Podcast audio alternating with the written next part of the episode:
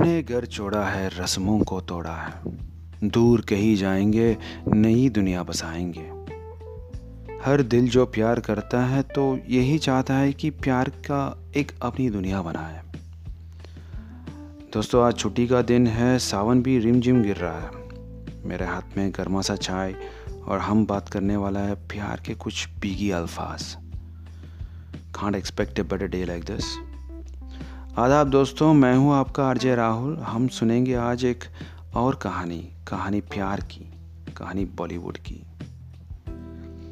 राज राज जो एक विविध म्यूज़िक लवर है, उसका ग्रेजुएशन के दिन पर वो एक सिंगिंग परफॉर्मेंस कर रहा था और उसका पिता जेल से रिलीज़ होके बेटे का परफॉर्मेंस देखने के लिए सीधा उसके कॉलेज को जाता था। आई एम श्योर इस दुनिया में हर एक पापा यही कहता है कि अपना बेटा बड़ा नाम करेगा।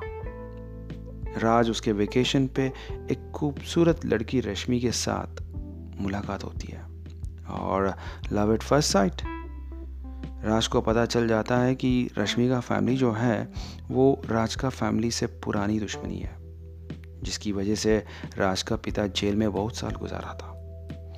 दोनों फैमिलीज़ को पता हो जाता है कि राज और रश्मि प्यार की ज़िंदगी बनाने के लिए सभी रिश्तों से दूर होके कई एक गाँव में अपने घर बसाने वाले हैं।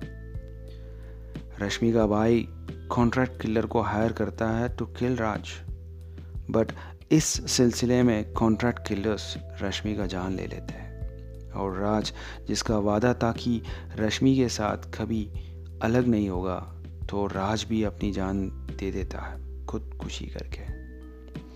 दोस्तों, मैं जिस कहानी को सुना रहा था, उसका नाम है क़यामत से क़यामत तक।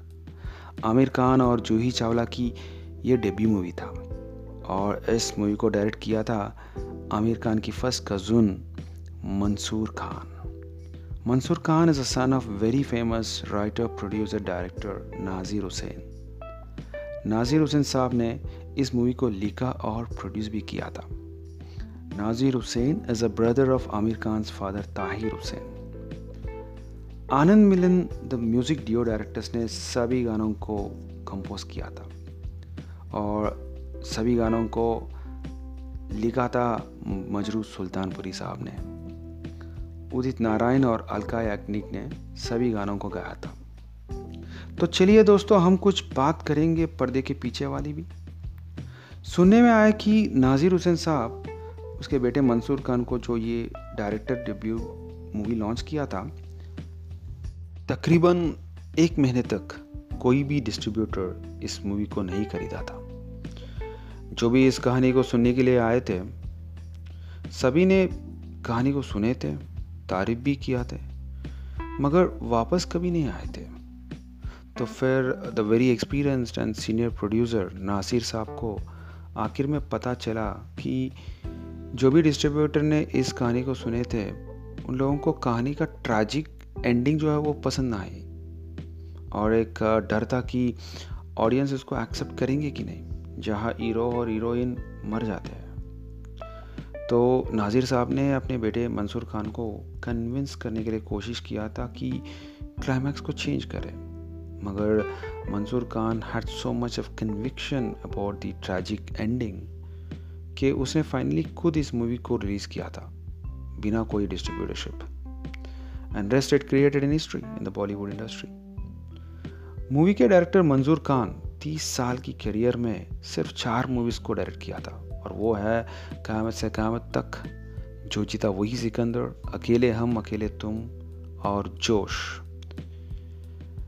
उन्होंने अपने नेफ्यू इमरान खान को भी लॉन्च किया था बाय प्रोड्यूसिंग द मूवी जाने तू या जाने ना, जिसमें इमरान खान के साथ जनीला भी डेब्यू की थी। उदित नारायण का करियर में इस मूवी का एल्बम ने एक बहुत ही बड़ा ब्रेक थ्रू दिया था। प्रोड्यूसर नासिर हुसैन साहब ने एक आफ्टरनून उसके टीम को कहा कि मूवी का नाम होगा क़यामत से क़यामत तक, और सभी team members were impressed with the same ये वही नासिर हुसैन है जिसने अनारकली जैसा मूवी को लिखा था और जिसने बहुत सुपर हिट मूवीज़ का डायरेक्शन और प्रोडक्शन भी किया था। उनमें से कुछ मूवीज़ है तुम सा नहीं देखा, दिल दे के देखो, यादों की बारात, कारवां, हम किसी से कम नहीं। आप में से कितने लोगों को पता है कि आमिर खान की पहली वाइफ रीना दत्ता ने इस मूवी का एक गाने में कैमियो अपीयरेंस किया था? वो गाना था, द वेरी फ़ेमस पापा कहते हैं, बड़ा नाम करेगा। और ये आइडिया भी मंसूर खान की थी। दोस्तों, बॉलीवुड की प्यार की कहानियाँ कभी ख़त्म नहीं होती। मगर इस हफ़्ते की कहानी के बाद मुझे बोलना पड़ेगा अलविदा। क्योंकि मुझे अगला हफ़्ता वापस आना पड़ेगा और एक नई कहानी के साथ। सिर्फ़ और सिर्फ़ आपका अपने ही चैनल में, जिसका नाम है कैफ़े द बॉलीवुड। और मैं हूँ आपका राहुल। नाम तो सुना होगा आपने।